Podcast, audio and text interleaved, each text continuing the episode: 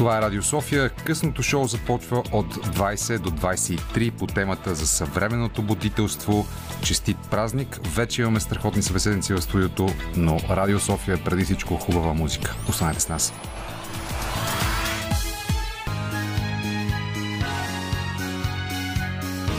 Радио София. Късното шоу с Даниел Ненчев.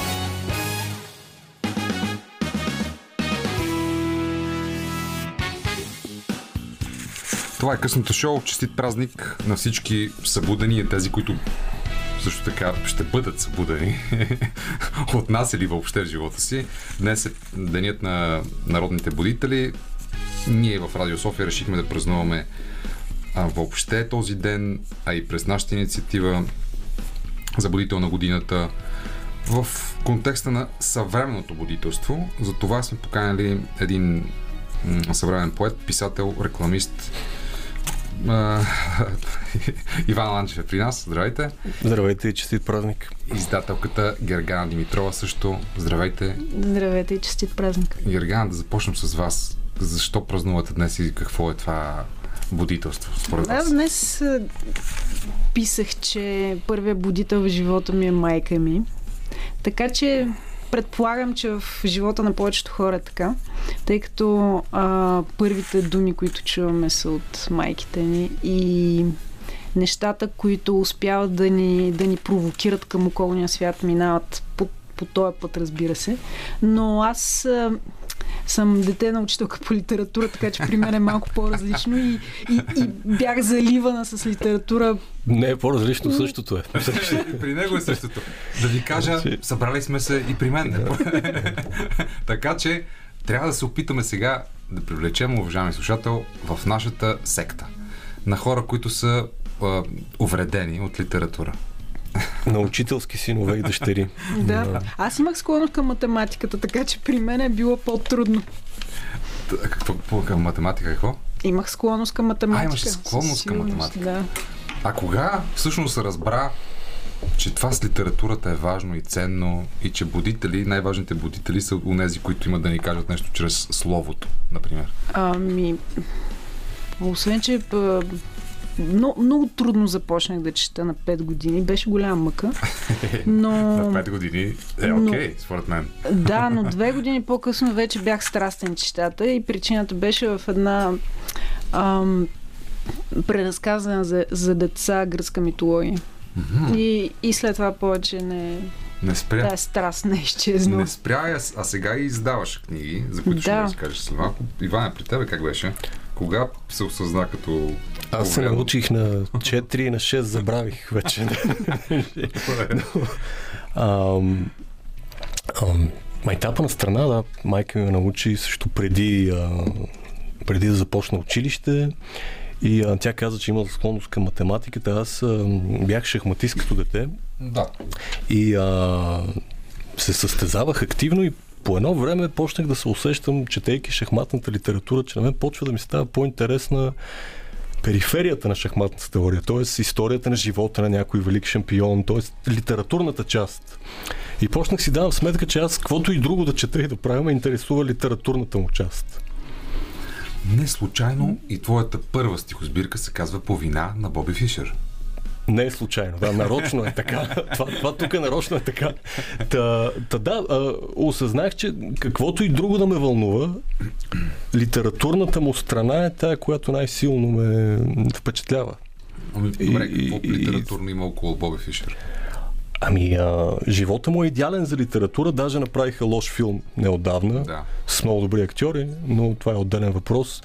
А, не е случайна и връзката между а, страстта към шаха и живота на много големи писатели, наши любими писатели. Mm-hmm. А, не е само Набоков, не е само Стефан Цвайк.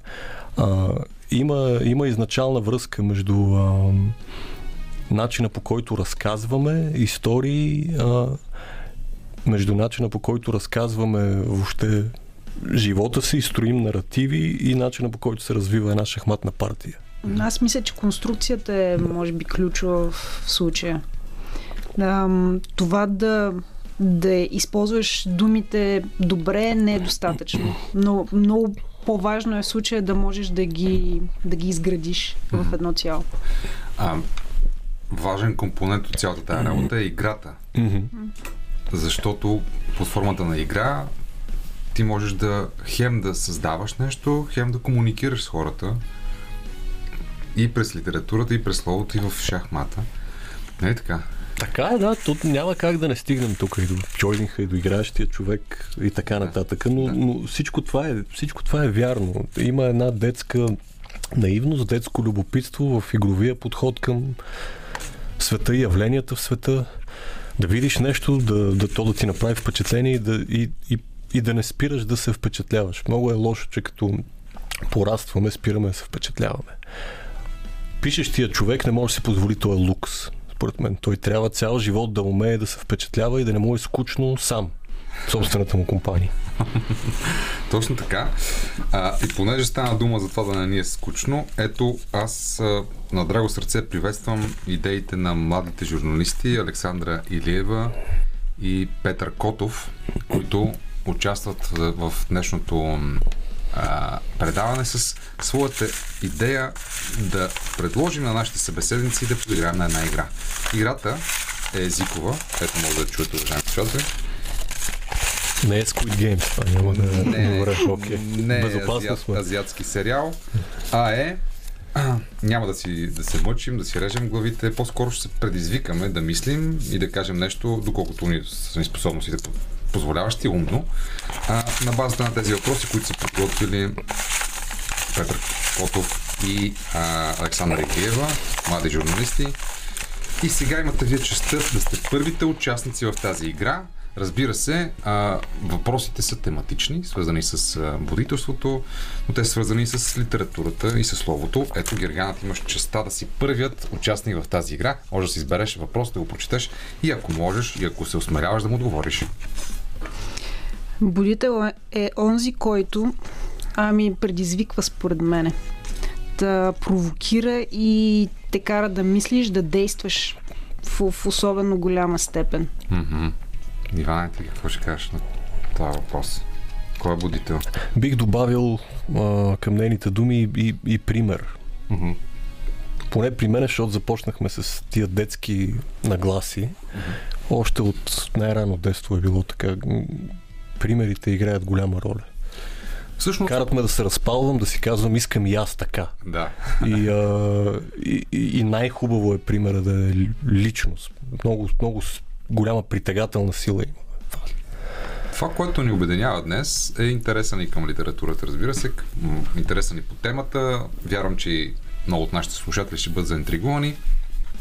Но конкретният повод за нашата среща е новата книга, която е събрала пак вас, Лев Толстой за писането. Гергана издава тази книга, Иван ни е чел, защото един от неговите примери в живота е именно този голям писател. Гергана пък е била предизвикана от него, четейки го. Събудена била с повика да издаде този автор. Да започнем от там всъщност. Защо тази книга е важна да бъде четена днес, тол- толкова време след написването й, стои колко години? Ам, да, Да. кажем, че е писана много дълго време, защото тук Да. са събрани писма на, на Толстой до различни хора, Мгм. а, в които той говори за начина по който възприема света и съответно как света влияе върху неговото писане.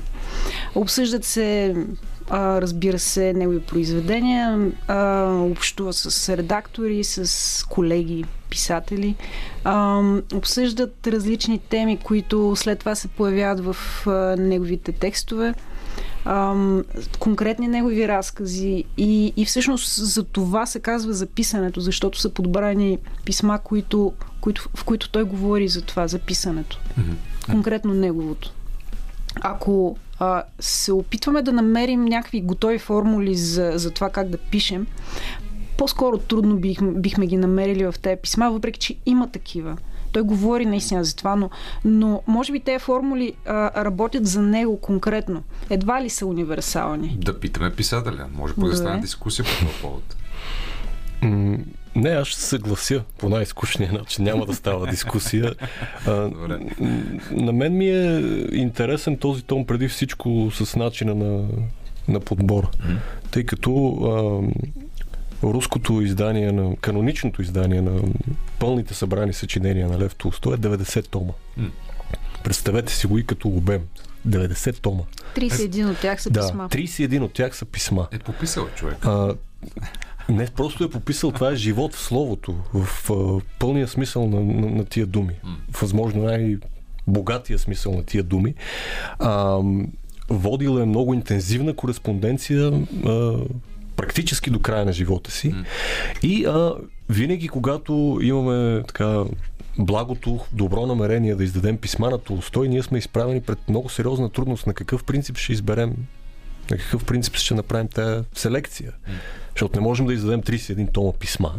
Ако е хронология, тя трябва да е къса хронология. Ам, определен отрязък от време.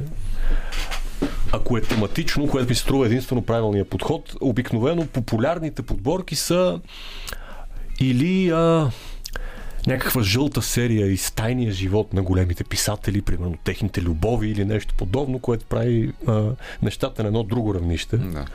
Или пък а, в случая на Толстой, който особено в късния си период става духовен учител и водач в известен смисъл, а, е прието да се издават тия по духовно-философски, религиозни писма. А, много е интересно обаче това, което изглежда на пръв поглед най-правосигнално. Това е, може би, най-големия световен писател, що не покажем какво той пише за писането. А, и е парадоксално, че това не се е правило сега в България. Като цяло писма на Толстой традиционно не се издават. Може би причината е точно в трудността при подбора, но специално пък писма за писането, за литературната му дейност, за това как той вижда своя живот в писането, как си пише с другите писатели, негови съвременници. А, това до сега не е правено. Ами, ще кажем повече за това. Ам, именно какво пише Толстой за самото писане. Ще поиграем още на играта с въпросите в нашата купа в късното шоу по Радио София. Останете с нас. Сега е време за музика. Ами, всъщност, в късното шоу мислехме да говорим за съвременното будителство, обаче то попада в един много странен контекст. Контекста на предизборната какофония. Също така, ам, контекста на това, че в телевизиите се канат откровени ам, сеятели на омраза. И какво да правим сега ние с вас? Говорим си за литература, за будителство, за съвременно будителство, играем на игра с умни въпроси и още по-умни отговори с Гергана Димитрова, издателка, Иван Ланджев, поет преди всичко. Обаче, общата картина не е много здравословна. Не знам вие какво наблюдение имате. Канат се в медиите, в обществените медии особено, хора, които насаждат омраза. Още повече по време на пандемия отправят изключително а, вредни, застрашаващи живота на хората послания. Вие как се чувствате в тази среда като хора на словото, като хора, които знаят, че думите значат и създават реалност? Ами аз преди време бях казала, че а, читателите на добра литература в България са около 2000 и тогава много хора бяха скочили и се бяха възмутили от, от тая цифра, но, но факт. Колко хора биха се заинтересували от писмата на Толстой всъщност? И колко всъщност от, от този скандален случай от последните дни? Добре, какво, къде, къде според теб е проблема? Какво трябва да се направи по въпроса? Проблема е в... Аз, аз мисля, че а, това, че об- обръщаме гръб на, на теми, които засягат малко хора, а, прави нещата все по-тесни. И мисля, че трябва, трябва да обърнем посоката в някакъв момент, защото ако продължава така, тези 2000 ще стават все по-малко. Ми, честно казвам, аз се опитвам през цялото време да правя точно това. Мгм. Защото сега, ако започнем писмо по писмо да четем Лев Толстой, ще стане много трудно. Но все пак се опитвам да, да направя съпоставка и да, да сложа нещата в контекст. Защото иначе просто, просто се качваме в кулата от слонова Аз, кост и там аз мисля, си обменяме... предложа нещо. И, има там едно място, което е отбелязано в книгата. Ако можеш да го отвориш и да прочетеш първото изречение. Мисля, че Добре, това, супер, това виж може да, да направи връзката между това, което темата, която засегнахме и, и самата книга. Декември 1861 година. Тургенев. Това е подлец, който трябва да бъде бит. Което ви моля да му предадете същото и грижливо, както предавате на мен неговите мили изречения, без да обръщате внимание на нееднократните ми молби, да не говори въобще за него. Лев Толстой. И моля, повече да не ми пишете, тъй като няма да отва, а, отговарям нито на вашите, нито на Тургеневите писма. Ето по това време това е големия скандал, всъщност.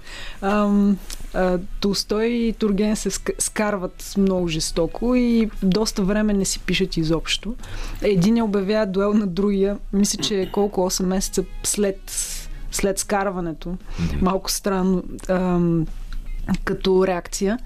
И съответно Толстой има писмото, в което той отказва Да, не се състои това. Да, да. М. Отказва Слава дуел го има в, в тая книга, но ам, колко години по-късно? Значи те се скарват 61-а, може би 17 години по-късно Толстой всъщност пише писмо до Тургенев Така отново и да, за сдобряване. Те вече напълно са забравили това, което се е случило тогава, но, но ето минава толкова много години. И казва, че Тургенев плакал, когато четял писмото. За контекста ми се ще да кажем повече, Иване. За контекста на кое? На нашия разговор, за медийната среда, за девалвацията въобще на авторитета слово, защото всъщност ако ти говориш днес в медиите и Боян Расате говори днес в медиите, това е тотална на, а, слагане на една плоскост на две различни ценностни системи, на две различни човешки същества. Едното човешко същество може да общува с другите човешки същества на базата на литературата, на знанието, на любопитството. Другото на омразата, на противопоставянето, на противоборството, на заклемяването, на неща, които са от преди стотици години, които човечеството е извървяло път, цивилизационен, за да можем днес да живеем в мир и спокойствие. Излизат някакви такива кретени и правят ужаси. Виж, аз съм изцяло за плурализма и за свободата на изразяване и прочие, а, но не е тайна за никого, че в съвременната ни медийна среда, в журналистиката ни, зад плурализъм се маскират а, пропагандирания на откровени глупости и на, и на зловредни неща. А, на мен ми е любопитно кога това се случи, кога, кога пълната тъпотия, такава, която я познавахме, се превърна в а, различна гледна точка. И мантрата за гледната точка и правото да а, представиш гледната си точка равнопоставено с истината, да речем, ако твоята гледна точка е откровена неистина, Че земята е плоска, примерно. да, ти имаш право а, еднакво легитимно да я представиш а, с истината. И аз си спомням, като бях малък, не беше така. Примерно, ако някой каже, че Земята е плоска, ще му кажат, че е тъп. А, в наши дни, ако ти на, на Деня на будителите на 1 ноември 2021 година кажеш, че Земята е плоска, ти вече не си смайващо глупав човек. Ами имаш различна гледна точка. Ти а, даже, си, даже си смел, защото се осмеляваш да задаваш въпроси, имаш критично мислене. Казваш, е- може би ни лъжат. Не е критично мислене, това Да. е пълна пародия на каквото и Да, но било. се представя като критично мислене и а, абсолютно а, всякаква словесна гнилоч може да се представя по този начин и да й се даде а, легитимност, тя да се обнародва в национални медии. Мгм. А, нещо някъде не е както трябва. Аз мисля, че в, а, проблема е в идентичността. И това е сериозна криза на идентичността. Просто хората имат нужда да се закрепят към нещо и имат нужда да имат общност. И тъй като традиционните общности се разпадат, така или иначе, света се дв- движи много бързо и, и всичко, което, с което сме свикнали, вече е съвсем различно. И този, този процес за някои е лесен, а, зависи от много неща, разбира се, но за други е изключително труден. Мгм. За това имат нужда от някакви котови, за които да се хванат. И в, в крайна сметка всеки от нас би искал да го възприемат като умен, а пък възприемането ни за това какво е умно обаче е различно. Така че Да. мисля, че от, от там идва це- целият този дисбаланс. Тези хора, за които говорим, Толстой и а, хората, с които кореспондира, а, в повечето случаи писатели, също критици, редактори, а, издатели на, на, на списания, а, те се карат много, много живо, много пълнокръвно, с остри думи, разменят си сериозни обиди. След това се сдобряват. През цялото време обаче сякаш има едно негласно, а, има една яснота между тях, има едно неизказано съглашение, че те участват в граден, в изграждането на нещо по-голямо от тях. Те създават а, вкус сред читателите. Разбира се, те не, не, си го, не, не го заявяват експлицитно, не се изживяват като някакви флагмани на вкуса, законодатели на вкуса, но във всеки от тях има някакво съзнание, дори спорейки за литература. А, витае едно такова разбиране в, в въздуха на разговорите им, ако щеш, че, че те участват в нещо по-значимо от самите тях. Те създават култура. А, правят нещо, което ще остане след тях. Те не си дават още сметка, че създават литературен канон. И в това отношение писмата са много интересни, защото те говорят а, за едни бъдещи шедьоври в една протофаза още. Не се знае, че той и този роман ще станат безсмъртни шедьоври и ще влязат в световната литературна съкровищница. И според тук, нали, това не става, това да се махне. И е много интересно, защото ти го четеш от, гледна, от днешна гледна точка и а, виждаш един каноничен текст. Тогава литературата още не е била влязла в учебниците, тя е била жива. Карат се имперската цензура, а, свалят цели пасажи и глави, а, хонорари, хонорари не се плащат на време, приятели стават врагове и обратно, а, късат се договори с издатели и прочее и прочее. Всичко е много живо, но, но аз отдалечих. Думата ми е, че има, а, има едно такова разбиране, че участваме в, в тая култура и я създаваме заедно. А, това сега го няма. И сред приятели, и сред а, врагове у нас. На въпросът ти за, за медийната среда. Нали, в крайна сметка говорим говорим на хората. А, всъщност, децата, които мечтаят да, да ги дават по телевизията, да, в най-добрия смисъл на тази дума. Не говоря за някакъв кариеризъм, говоря за детски мечти. Това хлапе, дето а, пее с дезодоранта си пред огледалото, вместо микрофон и си представя сцената и е влюбено в камерата, обича камерата и се надява тая любов да е взаимна. На него какъв пример му даваме с канането на, на такива хора а, в, в телевизията? На него му се казва, не, няма да стане с талант и с постижение, и с характер, и с достоинство.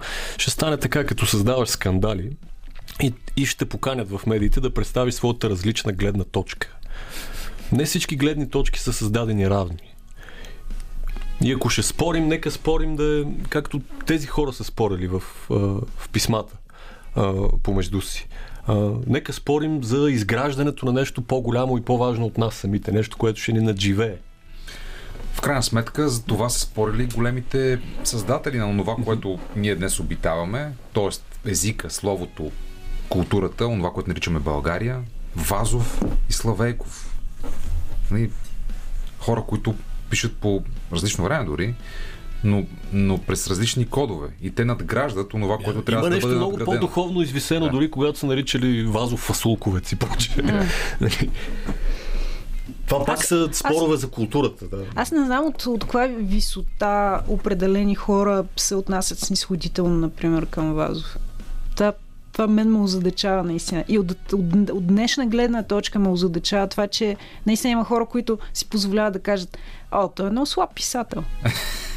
Ама, Просто е ако- създава една ако- нация и духовност и това, което То, се нарича е, България. той но създава е- една сериозна брънка, която, коя, а, заради която всъщност сме тук днес, Да. в този момент от българската литература.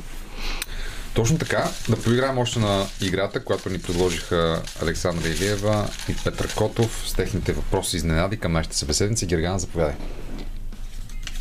Листче. Добре. Иване, ето ти на тебе едно. Си. Давайте, четете. Какво, какво има? Първо. Иван този път. Поезия се случва когато... Ето, на правилния И- човек. И, да, да, дали? И поет се става когато. Чудесно. Много добре, че ти го из- изтегли това. Иван Ладжев, уважаеми слушатели, е, а, така се каже, бестселър автор. От гледна точка на поезията. да. Та, мога да цитирам разни любимци. Не знам от, Давай. от мен самия ще, Действай. ще излезе ли в случая нещо особено оригинално. А, има едно такова казване, че а, прозата са най-добрите думи, поезията са най-добрите думи в най-добрия ред. Та, това разбира се не е а, моя мисъл, не е много по-даровит човек е, но а, кога се получава поезия? А,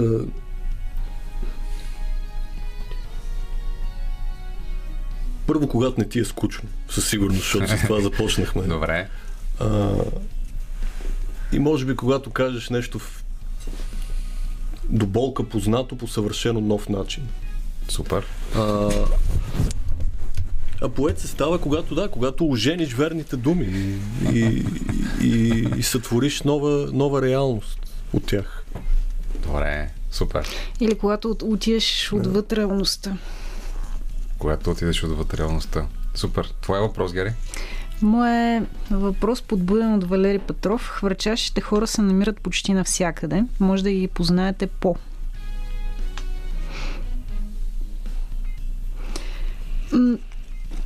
Сега, гледната точка на Валери Петров е ясна. Ам, аз та, може би виждам това словосъчетание по малко по-различен начин. Ам, аз мисля, че все, всеки път, когато се отласнем малко от себе си, в крайна сметка вече имаме крила. А, това правим а, в всеки един момент, в който а, се опитаме да погледнем на, на нещо ежедневно или нещо обичайно по малко по-различен начин. Това, което преди малко Иван каза, че ам, той е имал нужда от примери. Аз никога не съм имала нужда от хора примери.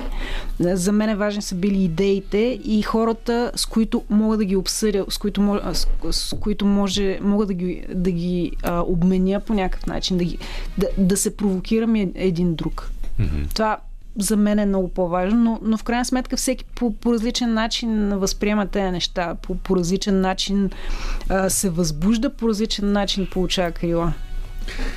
Ще продължим да размахваме това, което имаме в късното шоу в Радио София и след като чуем малко музика.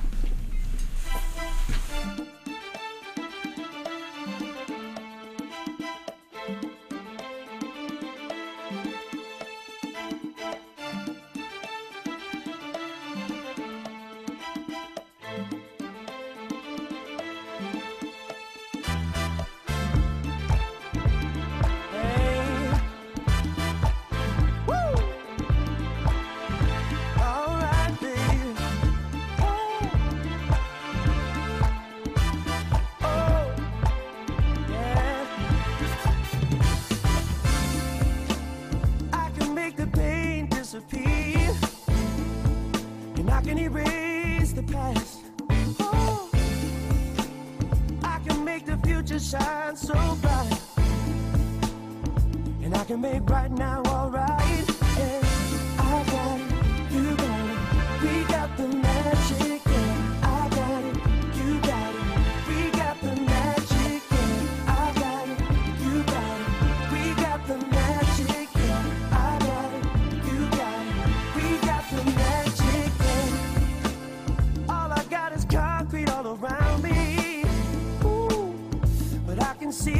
countryside. You can be rich when you're poor, poor when you're rich. It can be raining, and I can make the sun shine.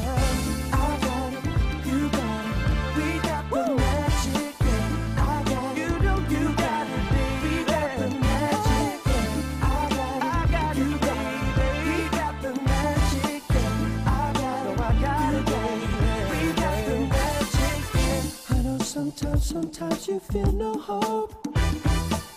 Well, I've been there, I've walked that lonely road. Ooh, I took whatever devil offered me. Because I knew that he would set me free.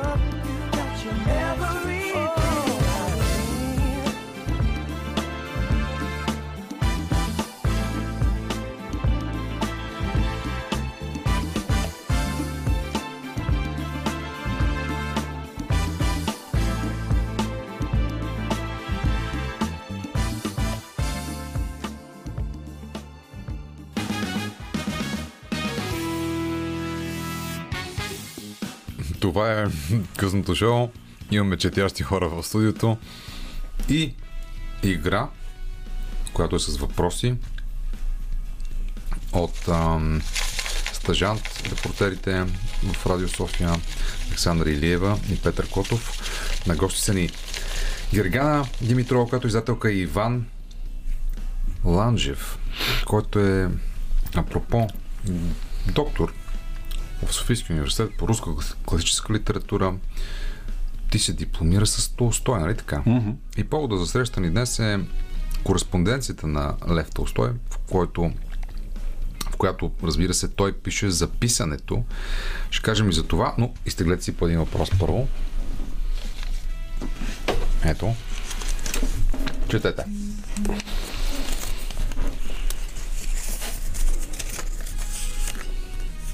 Какво пише?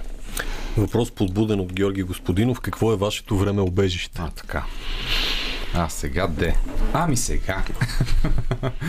Ние сме си говорили с, а, с него по този въпрос. Сме се шегували, че трябва да е кога е вашето време обежище, в кое десетилетие Кое десетилетие, понеже в книгата Време обеща, уважаеми слушатели, става дума за един референдум за минало, където всяка държава може да избере в кое десетилетие да се върне, вместо да ходи напред. Та, Та, ако е кога, м, 60-те са много изкусително десетилетие. Ако говорим за 20 век, а, по-назад в 19 има няколко а, десетилетия. Така тактически през 20 ще избегна войните. А, но а, какво е моето времеобежище? Ам, клише е това, което ще ви кажа. Добрите истории, интересните идеи, света на идеите по някакъв начин. Дали става въпрос за художествена литература, дали става въпрос за философия, за кино, музика. А, всичко, което не ме оставя безразличен а, в света на идеите. дай пример за създадени такива идеи на народна територия или въобще хора, Не, които са като- на български язик, например, или са Не, българи. кът, щях да кажа а, кьонския концерт на Кит Джаред. Примерно това винаги е времеобежище. Добре. Пускаш си а, това произведение и а, не си тук Да, вече. ма това е лесно. Дай А- посочи пример от нашия контекст, на, за който мога да кажеш, е, това е съвременен будител и можеш да, да, да верифицираш там това усещане. Това е... Ами ние имаме за щастие все още живи а, големи поети.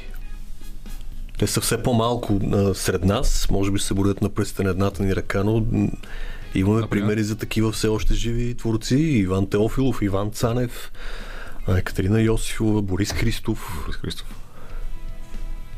А, За мен силните години в поезията са 80-те. Дай примери ти. Е, аз харесвам много Биньо Иванов и... Биньо Иванов. Да. Георги Рупчев. Да, Георги Рупчев също.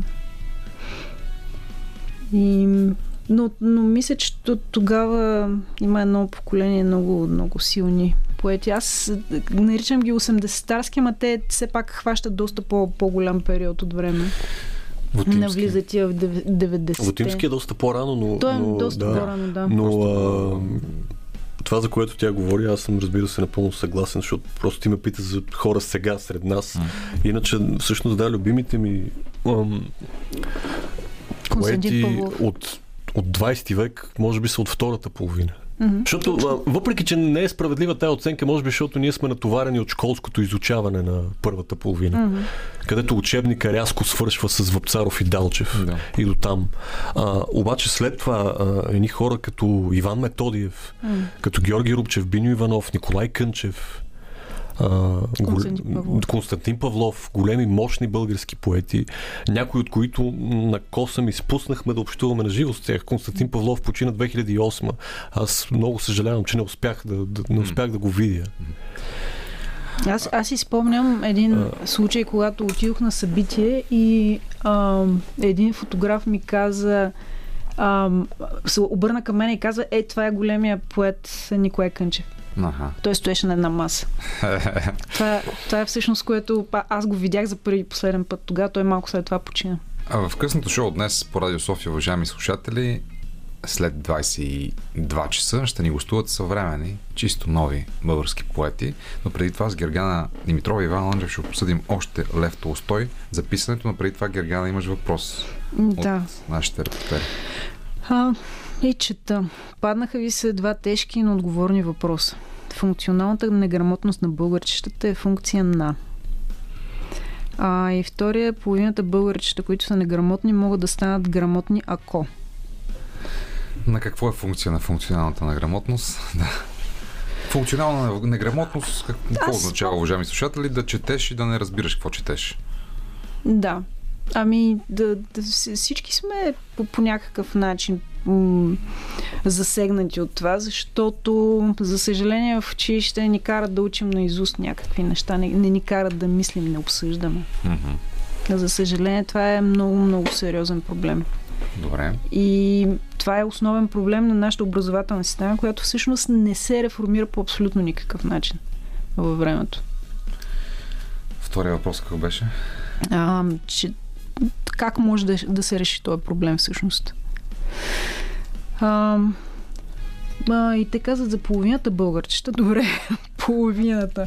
Ами, не знам, да накараме учителите по някакъв начин да, да повярват, че ваксините са нещо, което може да, а, да, да спася животи, да се вакцинират елементарно е в крайна сметка. Но ето, ето един пример за това, че а, голяма част от учителите дори нещо толкова елементарно не, не възприемат. Къде идва това недоверие? Поред вас? Е, много Не, причини се, Защото ти разбира каза се, но... идентичността. Да. Това, че човек иска да е в общност, която се чувства уютно. Мгм. Много хора ще кажат липсата на елементарно доверие помежду ни. Но все пак ето ние в тая стая тук, в а, това предаване, сме хора, които имаме много рационални и ясни позиции по този въпрос. И те са искам да запазя своя живот и здраве. Две, искам да запазя твоя живот и здраве. И три, искам тая работа да свърши. Възможно най-скоро. Другите аргументи против ваксините са най-разнообразни. И аз Аз, аз мисля, че моите аргументи просто не много, могат да- много просто решение на всичко това. Да. Според мен, четящите хора могат да, да, да се справят с абсолютно всеки проблем.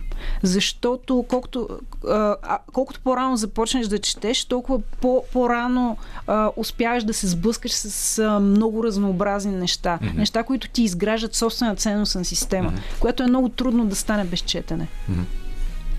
Аз съм жив пример, че това не е точно така. Нали? че тя човек сами не съм се справил с всички проблеми. а, но а, на сериозно вече. Ам, това, което ти каза по-рано, изфабрикуваните дебати в медиите, а, псевдо, пишман плурализма. Ам, когато един висок дебат се сведе на светските релси и на, на, в поп културата, ам, това го променя, за съжаление, качествено. Какво имам предвид? В научната общност такъв дебат няма. 95% от научната общност са за ваксините и 5% не са. 95 на 5 не е равноправен дебат. Когато обаче това се свлече до, до просто публично медийно говорене, до всенародно медийно говорене, изведнъж тия 5% се изравняват с 95-те и, и изведнъж ние имаме дебат сред научната общност за опасността от ваксините. В истинската наука такъв дебат няма. Това имам предвид. Да се върнем на Толстой, на края на нашата среща, защото това беше повода. Какво пише Толстой за писането, Иване? Гергана. А, Толстой не дава уроци как се става писател. Значи, Но, първо ти, това, но съм сигурен, това че искам ти да си откраднал нещо от него. Аз каквото мога да крада от любимците си. Ам... Пак ще повторя, доволен съм, че точно писма с такъв фокус излизат на български язик, защото живеем в ерата на self-help литературата и се търсят наръчници по живот, нали, как да живеем, какво да направим. А, а тези писма са а, в огромния си процент капсулирани в литературата. И тук там виждаме, че а, м- се прокрадват други общочовешки теми, които пак обаче са оговорени литературно. Някакси. Когато Толстой заговори за, за Евангелието и за това как той превежда логос, нали, словото, и го превежда като разбиране на живота, разумение, жизни, а, той дава литературни аргументи в полза на, на, на, на неговия прочит на Евангелието. И а, има една такава сплав между литература и живеене и религия, а, която в крайна сметка става едно. Късният Толстой се отрича от огромна част от, от а, гениалните си произведения, а, решавайки, че те са, цитирам, лошо изкуство. А, и в същото време не престава да прави а, това по неговите думи лошо изкуство. А, така че това най-много ме впечатлява. Ако, ако извлечем някакъв урок, понеже така постави въпроса, как се става писател, а, става се с- по неизбежност.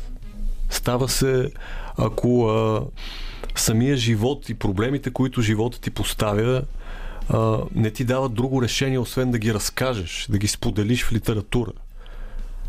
Ако не можеш да напишеш една... а- Ако можеш да не, пардон, ако можеш да не напишеш една книга, не я пиши. Ако не можеш а, другояче, ако просто трябва да я напишеш, тогава я пиши. При Толстой случай е точно такъв. Гери? Аз а, имам въпрос към Иван. Ти знаеш ли колко езика е знаел Толстой в крайна О, сметка? много са. Той на стари години... а, Почва да учи старогръцки. Да, И за старогръцки. три месеца успя да, научава. да стигне някакво изключително ниво да чете в оригинал Да. класиците. Да. Това това е Превежда много, много Евангелието сам, защото не е доволен от него. И си събира четирите Евангелия в едно. И за тези иврит, арамейски, да. Аз мисля, че трябва малко да се преразгледа и превода на Библията на български, защото в крайна сметка се оказва, че оня първи превод е доста по-точен, който е правил под, правен под, под редакция на Славейков още. Лев Толстой, записането кореспонденция заслужава си наистина да прочетете тази книга. Творбата е писмо, отправено към всички непознати приятели. Това пише самия Иван, който ни е на гости, но се изкушавам. Това е цитат отвътре, но да, да, да.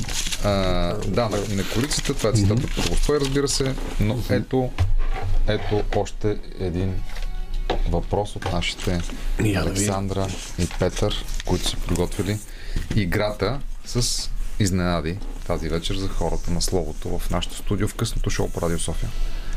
Добре, аз почвам. Въпрос вдъхновен от Радослав Парушев. Животът не е за всеки, защото.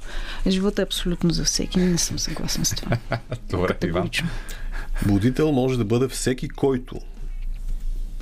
Да го кажем с подходящия пато за днешния ден. Всеки, който служи на истината. Всеки, който служи на истината. Останете с късното шоу и след новините в 21, когато тук на гости ще е Камелия Спасова от Литературен вестник. Тя има чисто нова книга.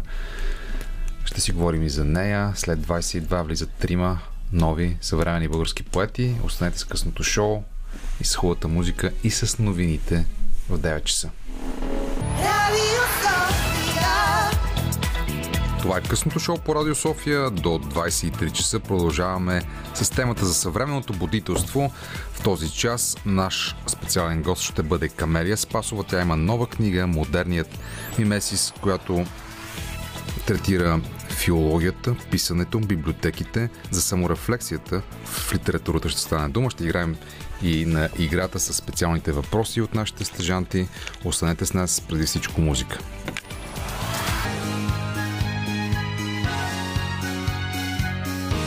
Радио София.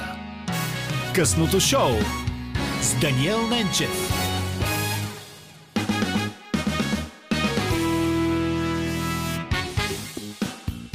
Днес е 1 ноември, денят на будителите. За съвременното будителство става дума в късното шоу тази вечер до 23. Продължава нашето предаване. Аз казвам Даниел Ненчев, капитан на звука. Днес е Любен Ковачев, тон режисьор. В студиото на Радио София вече е Камелия Спасова. Привет, много ми е приятно. Здрасти. Добър вечер. И честит празник. Четит празник. Както днес пожелах на студентите, нека бъдем будни и да има по-малко мъгла. Нека бъдем будни и да има по-малко мъгла. Това е чудесно послание не само към студентите на Камелия Спасова в Софийския университет, където тя преподава а, литература, но и към всички слушатели. Поводът за нашата среща е твоята нова книга. Тя е страхотно сериозно изследване на въобще материята, език, филология, писане. Кажи ми откъде дойде страста да подходиш към тая работа? Ам, Освен, че от край време ти си филолог. Тоест, човек, който обича словото. Да, ами... Аз отдавна а, някак си се вълнувам от а, това как някакви идеи, които много рано са възникнали, а, продължават своя странен живот през историята на времето и стигат в много различни форми, а, а, преобръщания до нас. И едно от нещата, което много ме е чудило а, една такава идея, какво представлява всъщност литературата, именно много вулгарно разбиране за това, че литературата е отражение на действителността. Тоест има някаква такава сякаш а, пряка а, а, отъждественост между това, което става около нас в емпиричния свят и начина по който а, то бива превърнато в литература. Това разбира се е свързано с соцреализма и а, Да, ако исках да допълня, че всъщност то може да бъде ам, разширено и въобще към изкуството. Начин, по който въобще изискваме и да, мислим да, изкуството. точно така. Не, не е само за литературата, въобще за изобразителното изкуство, естетиката и така нататък. Така че а, това е, е точно така. И всъщност а, тази идея тръгва от а, Тодор Павлов, а, който развива една теория на отражението, която е много влиятелна. По, по особен начин тя има нужда буквално да се разглоби а, за да прекъсне нейното влияние, защото понякога а, това може да се случи и така да мислят хората някакси по-наивно. Ами да, тя литературата е отражение на действителността. Има го това нещо и това, което на мен а, някакси най- а, ме засегна в а, цялата тази работа, е, че за това са набедени Платон и Аристотел. Нали? Те обичайно се казва, това го казва Аристотел. Нали? И всъщност а, оттам тръгна моята загадка, така да го кажем, към тази идея за миметичното, което буквално а, има значение как го превеждаме в различни кадри от историята. Понякога се превежда като подражание, друг път като имитация, друг път като репрезентация а, и така и така нататък. Но моята идея е, че всъщност преди да е подражание на нещо друго, литературата е подражание на самата себе си, подражание на литературата. Mm-hmm. И всъщност това най-накъсо се разбира под тази идея за саморефлексия. Тоест, литературата преди към нещо друго да се отнася, се отнася към а, литература, към друга литература, към други творби, към други книги. И оттам нали, целият въпрос за езика, филологията, които нали, отиват на преден, на преден план. Чудесно. Ще се задълбочим в този въпрос по повод твоята книга, но и на теб ще предложим играта на нашите стъжант репортери Александра Илиева и Петър Котов, които ни предложиха въпроси, които са свързани mm-hmm. с точно твоята любима материя, литературата. И м- ние ги задаваме а, в светлината на днешния празник 1 ноември, Денят на будителите. Всъщност ти как гледаш на този празник, преди ти дам възможност да си изтеглиш въпрос и, и как гледаш на въпроса и проблема за будителството? Да, аз, идвайки насам, си мислих как мога да се обърна, тъй като а, а, някак си един националистичен прочит ми е малко по-далечен на този празник. А, и затова се сетих към две точки, които отпращат към фигурата на Цветан Стоянов. А, той е интересен мислител. Една, едната точка, всъщност, мисля, че Иван Добчев а, го превърна това нещо в театрално представление, е един, едно негово есе, което се нарича втората част на разговора.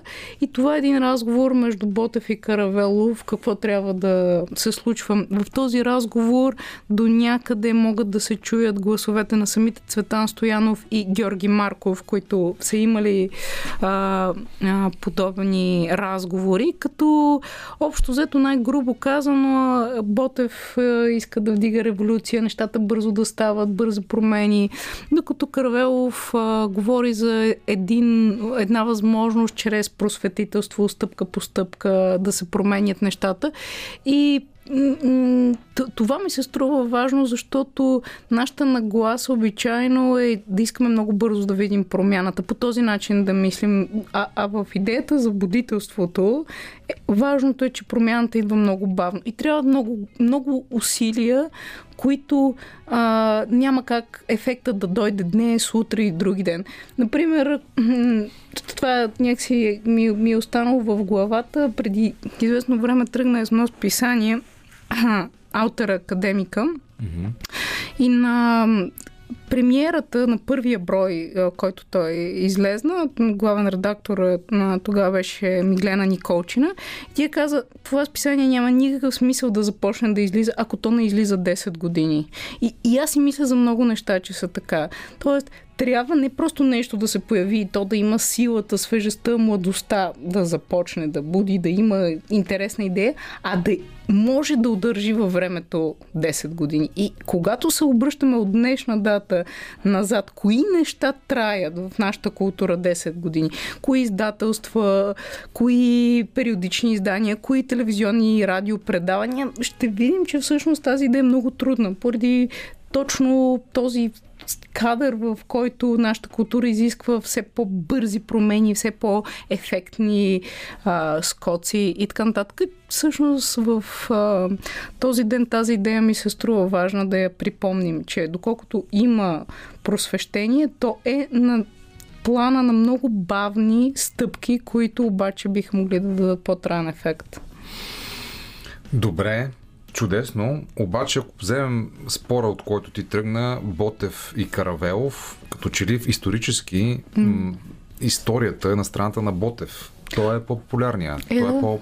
Да, естествено. Даже си Как? спомням на базата на този спор, че всъщност когато Ботев тръгва да пре- превежда и да прави, да речем, учебник по математика, той казва, какво правим, ако заколим две а, с, или една свиня и, я доба- и след това добавям още 7 и прави чиста аритметика на базата на някакви послания, които, разбира се, са критика към а, а, Османската империя.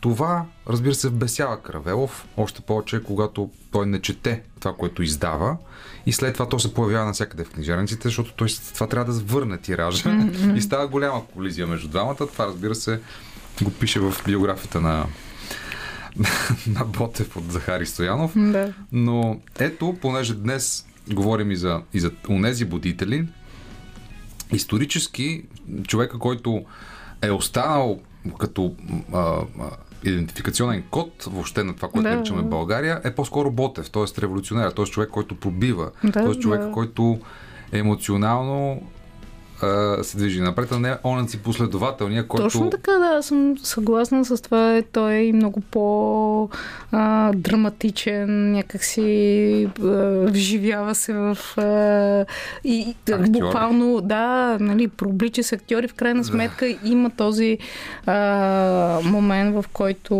думите и нещата, които е инсценирал, до такава степен се изживява, че ги изживява. Нали? В смисъл, в крайна сметка Точно така. а, Точно така. извършва този акт на саможертва, така че да, той е останал и всъщност това просвещение или това възраждане, а, ние някакси а, към него се обръщаме. Аз това, което искам да припомня е, че има и другата страница. Тя е по-малко видима, не толкова, а, как да кажа, а, а, ефектна, но въпреки това е важно да, да, да, да припомняме и нейните ефекти. Тоест, а, в, а, когато говорим за будители, именно връщаме се към революционерите, а не към онези, които са правили малки стъпчици и Вазов, например. Вазов е пример за малките стъпчици, т.е. той избира малките дългосрочни усилия. И той има късмета да жи- живее много дълго. Той е някакси от е, пред освобождението надживява всички символисти и целият кръг мисъл го погребва, така че той има и този, е, този... Но това е друг голям спор между Ботев а, и Вазов, но, но така или иначе има, има а, то, този момент, когато говорим за просвещение, т.е. когато говорим за будителство, за събуждане, което а, виждаме най-често в а, една такъв революционен, а, революционна промяна, но мен ми се иска да а, всеки, всеки от нас да, да си помисли какво би посял а, и би видял как се променя след 10 години. И, и тогава, нали, е, е, е интересно. Дори в плана на политическото, не знам дали 10 години човек остава пристрастен към едни и същи герои. До такава степен всичко се сменя, нали. Общо зато живеем в един такъв жив фейсбук, в който кадър много бързо се променя и на този фон още повече трябва да мислим за нещата, които са бавни. Всъщност в моята книга това правя. Всъщност връщам се към едни времена, в които нещата съзнателно са по-бавни, по-ретро. А, в, в, много такива аспекти има една поговорка, бърза и бавно, фестина лентес, нали, на, на латински. И всъщност а, изследвам как тя се е променяла в а, времето, като всъщност, да, има, момент, има този момент, че трябва нещата да имат динамика. Тя обичайно е изобразявана като костенурка с платно. Значи платното е бързо. Или пък като а, а, рак с пеперуда. Тоест има един динамичен момент, който се движи напред, но има и нещо, което дава крачка назад, което забавя, нали, дали това ще е рака и неговите щипци, дали това ще е костенурката. Тоест извършва се една крачка назад, която е крачката на размишлението, на отстъпването, да видим какво сме направили. А, и всъщност тази крачка назад едно съзнателно забавяне ми се струва много важно да бъде извършвано и, и, и към това този ден да ни насочва, а не да размахаме пак знамената и да се бием гърдите. За, даже, даже и не Ботев, Левски остава онази едничка емблема, в която нали, просто всичко е фишеки. Да. А, ще продължим да говорим за саморефлексията в литературата с Камелия Спасова и ще й зададем въпросите, които не зададохме, включително от играта, която и предложихме. Ще поговорим и за първите библиотеки и въобще за статута им днес и смисъла им в историята. Само след като чуем музика по Радио София в късното шоу.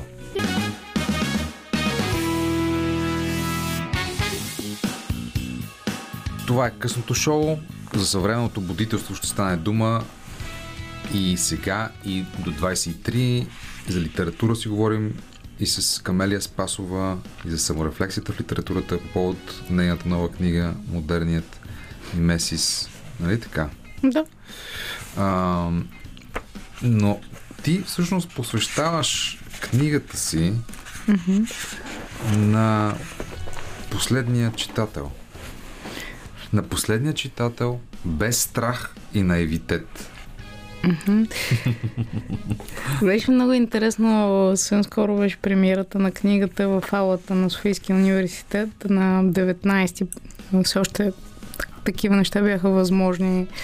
А, някакси го хванах на самия ръб и в, а, на самата премиера стана много интересна дискусия какво представлява всъщност тази фигура на последния читател. М, а, разбира се, в а, такива фигури, както и човек, като пише поезия, има загадка и за мен има конкретен човек, който стои в тази фигура. А, и по-скоро това е първият читател на книгата, когато аз много съм измъчвала отново и отново да чете, отново и отново съм питала дали някои неща са разбираеми, как да станат по-достъпни и така, така нататък. Но всъщност нещо, което си мисля и което би могло да направи връзка към една следваща моя стихосбирка, тя да бъде посветена на последния читател.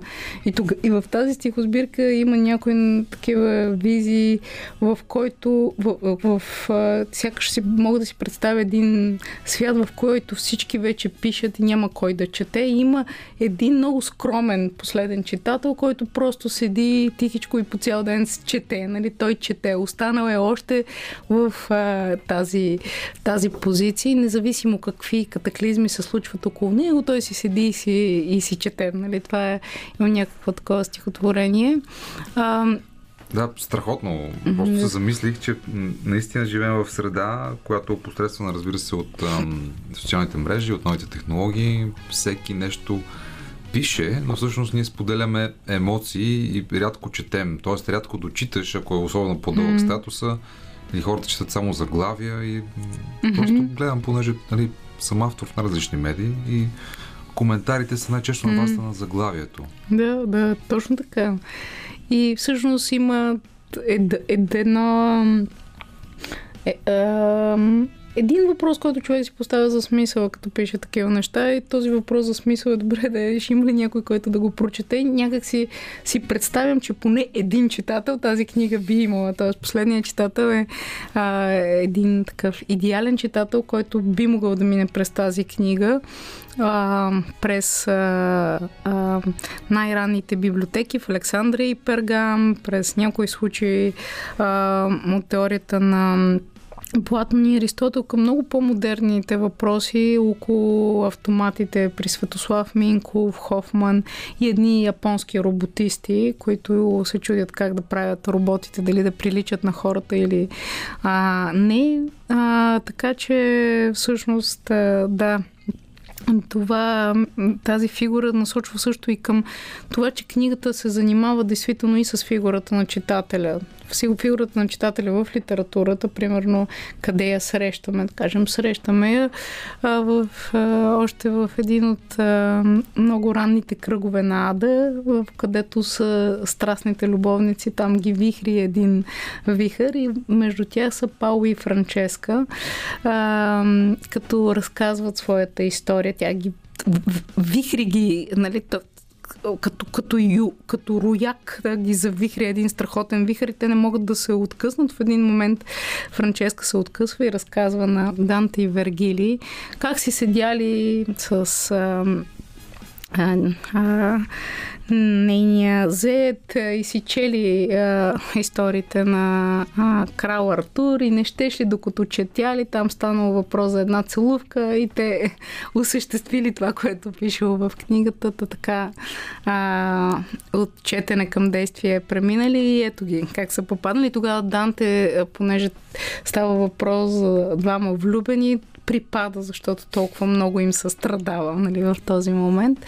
А, но разбира се, такива по-класически неща, като Дон Кихот, който във втората част на романа става читател на първата част на Дон Кихот и, и така, т.е. Тази, тази логика как вътре в самата литература се изгражда фигурата на читателя е част от сюжетите в книгата. Много добре. А сега ти предлагам като читател и като писател да вземеш отношение по въпросите, които ни предлагат Александра Илиева и Петър Котов, които са направили въпроси под формата на игра. Има случайно с един или двата? Ами ето два си изтегли, така че Добре. трябва да вземеш да отговориш Ма, на ще двата. почита този, който ми хареса. Чети. Чакай сега. Листчета с въпроси предлагаме Да, на нашите да. Добре, а, сега. събеседници днес, уважаеми слушатели. Така, Ето въпрос вдъхновен от Георги Господинов. Как да произведем химия на раздостта от физика на тъгата? да, Мисля, че получи а, този въпрос правилният човек, на който да, да. да му се зададе и който да отговори. Ето. Химия на радостта от физика на тъгата. Ми... Ам... Скоро четох едно а, така интересно размишление, че ам, в а, финала на романа Доктор Фаустус ам, едно от последните музикални произведения на Адриан Леверкюн, което пише, е нещо като обратното на удар на радостта на Бетовен. Бетовен. Тоест, той е а, такава абсолютна тъга, жалба, елегия, в а, която някакси няма, няма излъз. Докато романите на Господинов преброждат тъгата и действително дават своите времеобежища, т.е. През физика на тъгата може да минем, да стигнем до време убежище и тогава да разберем, че има такива места, които са а, време убежища. А, и всъщност библиотеките и в самия а, роман на Господинов, нали, там той отива в една библиотека в Нью Йорк, много ясно са посочени а, ако щете, от библиотеките на Борхес до библиотеките в а, наши дни, като такива места. И наистина е любопитно, ето ако следим събитията от деня, а, днес библиотекарите а, са се вдигнали на протест заради това, че заплатите им са много ниски. И когато казваме много ниски, понякога а, човек, да кажем, който в едни други сфери не може да си представи какво означава много ниско. Значи, ако аз говоря с човек, който е в IT сектора, той каза, аз съм с много ниска заплата и той има предвид а, 2000 лева. Нали? Да започне с 3000, това за него е обичайно. А когато казваме много ниски, това означава, че млад човек, който реши да стане библиотекар, започва с под 1000 лева. Нали? Това има значение. И в, в а, моята книга се занимавам с тези най-ранни библиотеки в Александрия и Пергам и трябва да ви кажа, че те са тогава да имаш империя, както Птолемеите има, означава да имаш мощна библиотека. Просто освен злато, пари и така нататък, това по което си го мерят са библиотеките. И те буквално искат да покажат на света мощна библиотека, да имат всички книги на света. Това е част от мощта на самата империя. И съответно те си викат. Вие викат си в целия образован свят най-учените хора, за да станат библиотекари там. И ги отглеждат буквално. Има някои от съвременниците се присмиват на музейона, който е като а, там, където са събрани музите на, на филологията, го наричат курник на музите, защото малко са като учените, като в слонова кост, но те са отглеждани с голям пиатет, защото се знае, че това изразява и показва мощта на империята и са имали големи хитрости. Да кажем, идват кораби от цял свят, носят подправки от Азия, носят а, а, плодове от а, а, различни места от Африка, но носят в себе си и книги. Всеки кораб, който а, пристигне в Александрия, се претършува, взимат се всички книги, те се пращат тутък си в а, библиотеката, библиотекарите ги преписват и Майко докато кораба си тръгне, книгите се връщат. Връщат се копията, оригиналите се запазват в библиотеката. А, Като всички хора от библиотеката на младени пътешествах. Странствах по следите на една книга, може би каталога на каталозите. Борхес, Вавилонската библиотека. Ето и Камелия Спасова, с която си говорим днес, е такъв странстващ човек по библиотеките и книгите и литературата и събира всъщност цялото това знание в есенция в нейната книга Модерния ми- мимесис саморефлексията в литературата. А, това всъщност, защото това беше въпроса mm. на Александра, как да създадем химия радостта от физика на тъгата, може би и през четенето и споделянето за мен, примерно, е така в момента. Така че ти благодаря и честит празник. Благодаря. И на вас честит празник. И, а, наистина, нека да бъдем будни и да правим нещата, които ни радват, но най-вече да знаем, че книгите, ефекта на книгите няма да дойде бързо, но само то може да създаде истинска химия на радостта. А, другия въпрос? А, други въпроси. Аз мисля, че приключихме и някакси о, се ориентирам към... Да, да. Музика и след това. Довършете изречението подбудено от Елеко Константинов. Елеко е по-силен от Байганю в редките случаи, когато а, пише. Алеко Константинов е по-силен от Байганио в редките случаи, когато пише, каза Камелия Спасова. Сега ще чуем музика, след което ще завършим вече по подобаващо. Hey y'all, I come to talk about this girl that had my love. See, I went away for a while, she gave my love away. I really shouldn't blame her, but now that pussy is a stranger. Baby,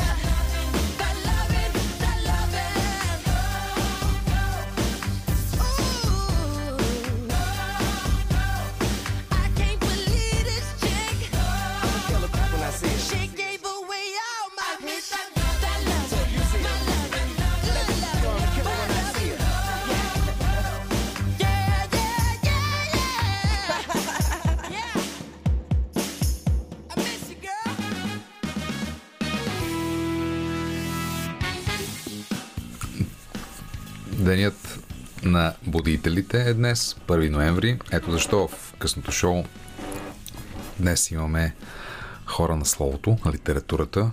Камелия Спасова е в Централното студио на Радио София и си поговорихме сега, докато течеше музиката за студентите.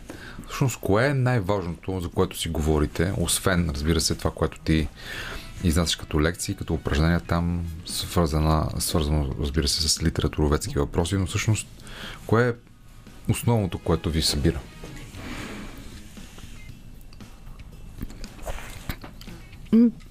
То- то- Това е до някъде този празник някакси се свързва с а, хората, които преподават. А, според мен именно а, този ритъм на това, че нещата бавно се изменят, но стъпка по стъпка в рамките на тези 4 или 5 години, които те са в университета, могат наистина да минат през едно израстване. И за много хора от това наистина е такъв а, а, момент на преход, на инициация, на това, че те са намерили сили да не подходят директно към някаква работа, а са останали, са си избрали една област М. като филологията, която ам, не означава веднага нещо атрактивно, нещо с висок статус, нещо, което се цени от нашето общество. Тоест, напротив.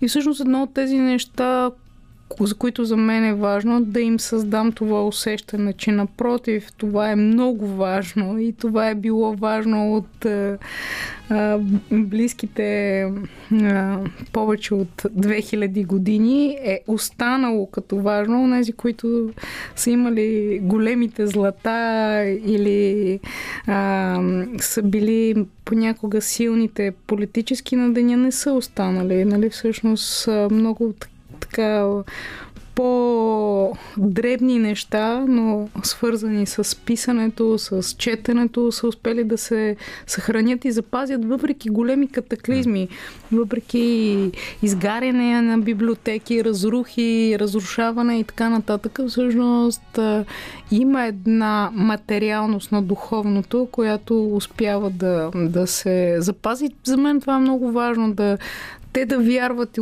утре, ако част от тях какво отиват? Отиват в радиото, отиват в телевизията, отиват в училище и за тях да им се създаде това усещане, че всъщност няма значение а, а, друго, освен това те да чувстват това, което правят като мисия. И така.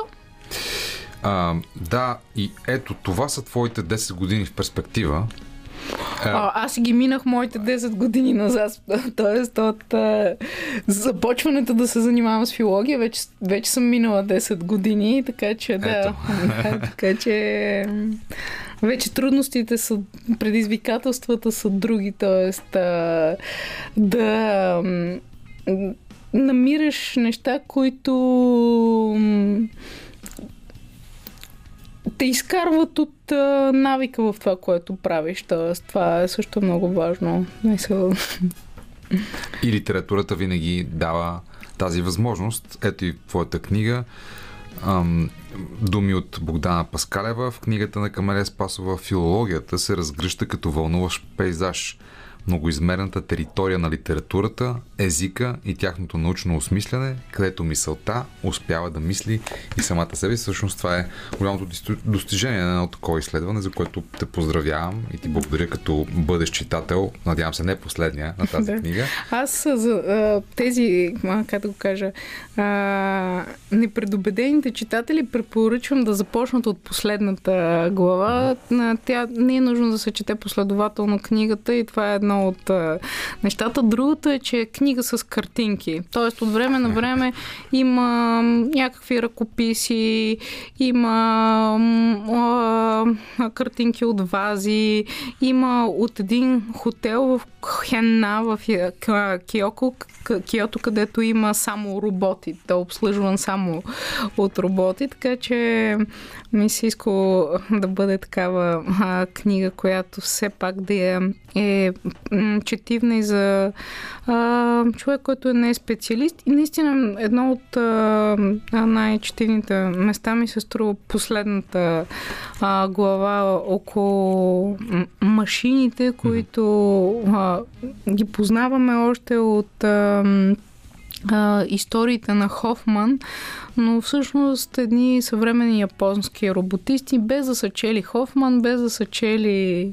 Фройд, до голяма степен повтарят дебатите а, за това какво представлява изкуствения интелект, как трябва да изглеждат машините и в един момент те откриват нали, с среща с разни филолози а, малко по-късно, че много от тези неща вече са описани и, а, и са казани. И това е едно от другите неща, което ми се струва важно.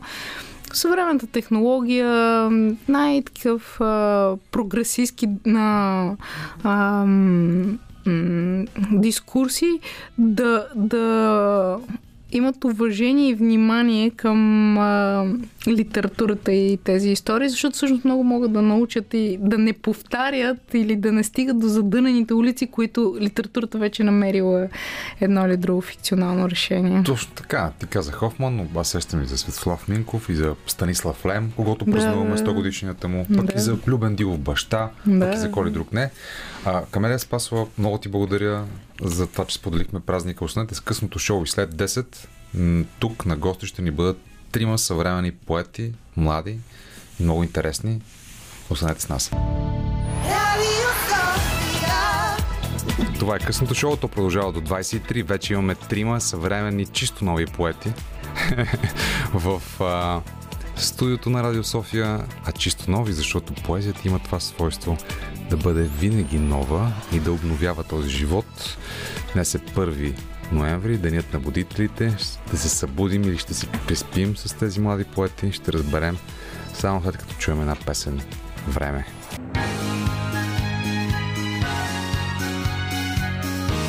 Радио София. Късното шоу с Даниел Ненчев.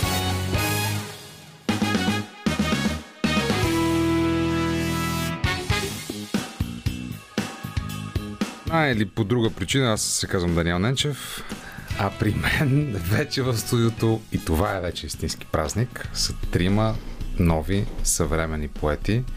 Това са Наталия Иванова, Златина Димитрова, Ивангел Имре Оров. Здравейте! Здравейте. Как е живота, младежи? Как се чувствувате в ден като този, на този свят? Добър въпрос за начало. Благодарим ти за него. Съществуваме. Съществуваме. Е твърде минималистично.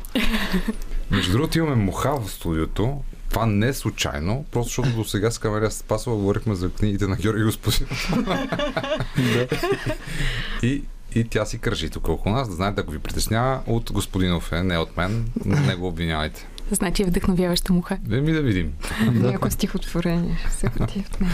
Някой си отворен ще се роди до края, усещам газ от сега. Добре, какво правите? Как сте? Как празнувате? Всъщност празнувате ли Деня на будителите? Четем любими стихотворения. Поне аз. Припомняме си любими автори. Например? А, днес бях и на много хубава изложба Мгм. а, в Прегърниме. Галерия Прегърниме, Галерия Раковски Прегърниме. 63. Да, да, да. И беше на издателството Очиса на Ясен Григоров. Да. Беше страхотно. И да. Ходим по културни събития, но това не е само днес. А защо? За какво ти е това? Защо не седиш вкъщи и не си гледаш телевизия, например? Ами аз не гледам много телевизия, съвсем искрено си признавам. Пропускаш, има такива скандали в Обичам момента. радио, скандали не толкова. и много музика слушам аз. А, Еми, Радио София всъщност е точно това. З- Неща за слушане, музика и приятни хора като вас. да, и културни, интересни. Тук там е. Да. Има ги. Наталия, ти ни кажи нещо за будителите. Моят ден, за съжаление, премина повече в работа и по-малко. Не, трябваше да съм будна, поне. Да, да. Но а, не бях, за съжаление, на културно събитие днес, но а, празнувам, пък а, бях на протест днес. Беше на протест. Да. Протеста на библиотекарите.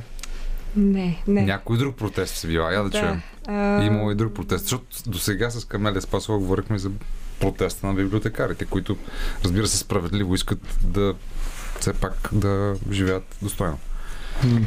Разбира се, това е доста важно. А, Аз иначе бях на протест под слогана Не на омразата, който беше реакция на влизането с злом и разбиването на Rainbow Hub, което е а, общностният център, а, който беше разбит от Боян Расата и да.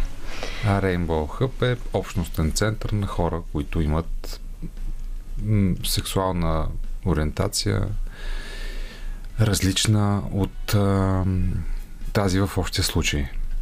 Да, най-общо. Да, ами такива прояви, просто аз не знам защо нашето общество не ги а, санкционира и криминализира по начин, по който те биват санкционирани и криминализирани навсякъде по белия свят.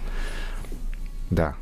Ами, това е моята реакция. Най-малко човешко. Така чувствам, че трябва, трябваше да изляза. Нали? Той е съвсем мирен, по-скоро не протест, ами не знам дори как да го нарека, но да, пак има, според мен това също е някаква реакция на събуждане в обществото, да отидеш на, на подобен на, на такъв протест, да, така да се нарече, макар че протестното липсваше, то беше просто демонстрация на някаква позиция. Така. Защо беше там?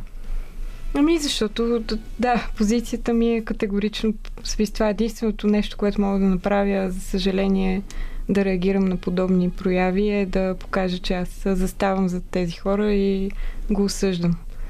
И, за съжаление, обществото и такива прояви разочароват не, нерядко, но а, вместо да се отвръща с агресия и омраза, М. по-скоро да се отвръща с някаква сплотеност, която такива събития предлагат. Ами, аз ти благодаря, че вместо мен си била на този протест, М. защото аз мога да изразя само съжалението си, че м- има медии, които продължават да канят подобни хора, които са носители на омраза, които са носители на най-деструктивната енергия в обществото и тези хора стават герои само заради възможността да кажат нелепите си фашистски глупости по телевизията. Да, Именно за това и медиите трябва да имат своята отговорност и да я осъзнават, защото колкото повече се допуска глас на омразата в медиите, толкова по-трудно можем да живеем в някаква нормална среда, в която всеки да прави това, в което е най-добър, вместо непрекъснато да се страхува, че някой друг ще му пречи, защото има определена сексуална ориентация, определен цвят на кожата или определени виждания за света. Но днес, уважаеми приятели, сме се събрали да говорим за поезия и за слово. И веднага бих ви предложил играта, която ни предложиха пък нашите стъжант репортери Александра Илиева а, и Петър Котов. И тя е под формата на въпроси и отговори от вас. Въпроси от тях, отговори от вас. Ето, изтеглете си по един въпрос. Ако не ни хареса, може ли да го сменим? Тихичко. А, не. се издавай. да. А, всеки има право на по един. За сега. Ето отново е труден този на Златина, според а, нейната физиономия дума да играем на игра. Давайте. Кой е първи? Вангел. Път на господата.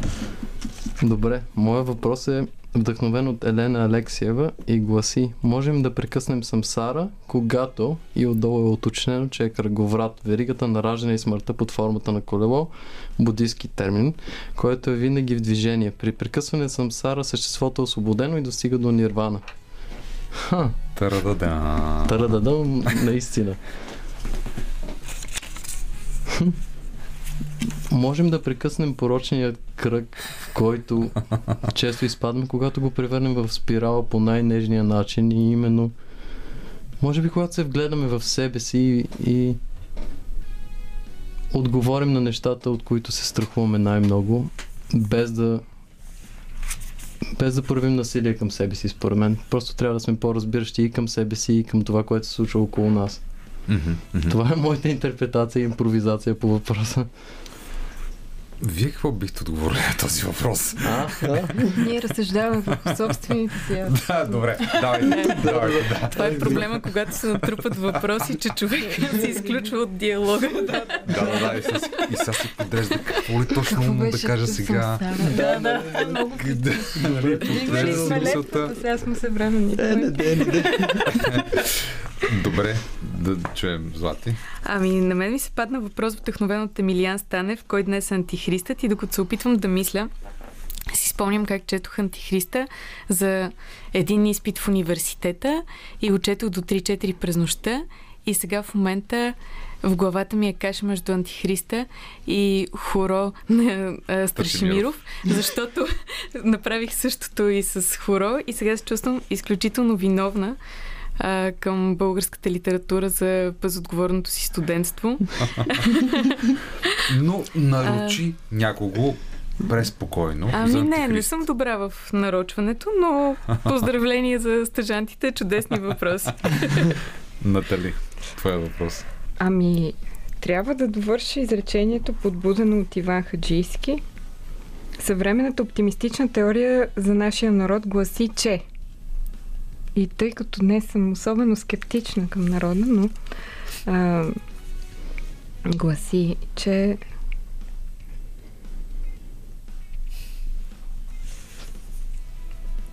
Е, това е трудното сега, Натали. От целия скепсис на деня, от цялата тревога на ситуацията, от цялото противоборство и противопоставяне, агресия, страх, който Ивангел спомена, ние да успеем да бъдем съответни на този така добре зададен въпрос да. и да, из, и да, и да изградим за малкото време, което ни е дадено в това радиопредаване, някаква оптимистична теория Има оптимизъм, за нашия Има народ. поводи за оптимизъм, понеже се събират хора и показват позиция, сплотяват И- се и защитават нещо, което е важно да бъде защитено и казано. Е, това е оптимизма, според мен. Все пак има такива хора. За мен също, плюс това, това е позиция, която е за човека. Мгм. Позиция, Да, а не която против. помага на човека, а не е против човека. И не Ето го тази базисна работа, или... само да разберем, Да, да. всичко ще е наред. Да, Да, да. По- Тя по никакъв начин не иска да го ограничи, да го сложи в някаква котия или пък да го заличи по някакъв начин някакви части от този човек или да му отнеме права. Е, това е важно да се устоява това нещо. Значи може да се каже, че може да го довършим последния начин, че съвременната оптимистична теория за нашия народ гласи, че всичко ще бъде наред, когато сме заедно. Всичко ще бъде наред, когато сме заедно в една утопична бъдеща ситуация. Но да си го пожелаем. Натали, благодарим ти за този оптимизъм. Заедно в различията си имаше такъв слоган по едно време на Google. За Android ставаше дума преди много време, но нека бъдем заедно в различията си. Тоест да хем да сме заедно, но да не сме еднакви. Да, Да, и това е всъщността Важен на мотото на Европейския Да. съюз. И сега да пуснем и одата на радостта накрая. Но няма, нали? За сега нещо друго ще пуснем. Но преди това ще ви прочета стихотворение от една малка книга на паметта, която се казва Гробище за слонове и тя е от Златина Димитрова. Уча се да говоря. Повтарям си думите. Държа ги за опашките, преди като гущери да се изплъзнат от устата ми. Накрая като гущери излизат с една опашка по-сакати, по-оплашени. Падат сякаш камък, хвърлен вместо дума. Колко красиво може да се изразява човек за това, че няма думи и да създава това поезия. Ето за това ние днешния празник да го празнуваме по този начин. Сега музика, след което продължаваме с тези изумителни свежари. Това е късното шоу по Радио София. В студиото са Златина Димитрова, Наталия Иванова, Ивангел и Мре Оров, които са млади, чудесни поети. Изкушавам се да ви прочета стихотворение в ефира на Радио София. То е от Вангел и звучи така. Малкото око на птицата побира цялото небе. В мен живее всичко, което някога съм бил и ще бъда. Много добре. Благодаря. Много добре. А, защо ни е поезията днес, уважаеми? А защо не? А защо ни е? Аз мисля, че скоро точно водих този разговор, че няма време за поезията, според мен, защото тя се опитва винаги да обясни състоянието на това да си човек. И всъщност единственото изкуство, аз далеч не, не съм се зряла само в нея и е чиста случайност, че изобщо се занимавам с това, но а, наистина има нещо в поезията, което хваща някаква жилка на живота, на съществуването на човека като човек. И е стремежа да се опиташ да го опишеш така, че е невъзможно да няма нужда от нея в което и да е време. Нали, тя ще си пробива път по някакъв собствен начин. А, без значение точно каква форма приема, тя винаги е някакъв такъв човешки стремеж. Така че не знам. А, не си обяснявам с... и не вярвам в нейното изчезване, съществуването и ще бъде вечно, докато има човек. И под някаква друга форма винаги ще съществува. Страхотно. Дано, така да бъде. Злати, ти какво мислиш? О, Защо? на мен ми звучи много красиво това, което каза Наталия и абсолютно мисля, че тя е уловила есенцията на това, което всеки би искал да може да каже с толкова красиви думи. Аз мисля, че поезията също м- винаги си е част от живота под една или друга форма. И защо поезия? Ами, защото по достатъчно добър, правилен начин казва всичко. Не знам. По достатъчно добър и правилен начин казва всичко. Да, защото правилен е много неправилна дума цялостно. Правилен и би добавил правдив. М, Автентичен. Да, автентичен е Автентичен. подходяща дума. Но правдив към какво? И правилен към, към какво? Кое е правилното?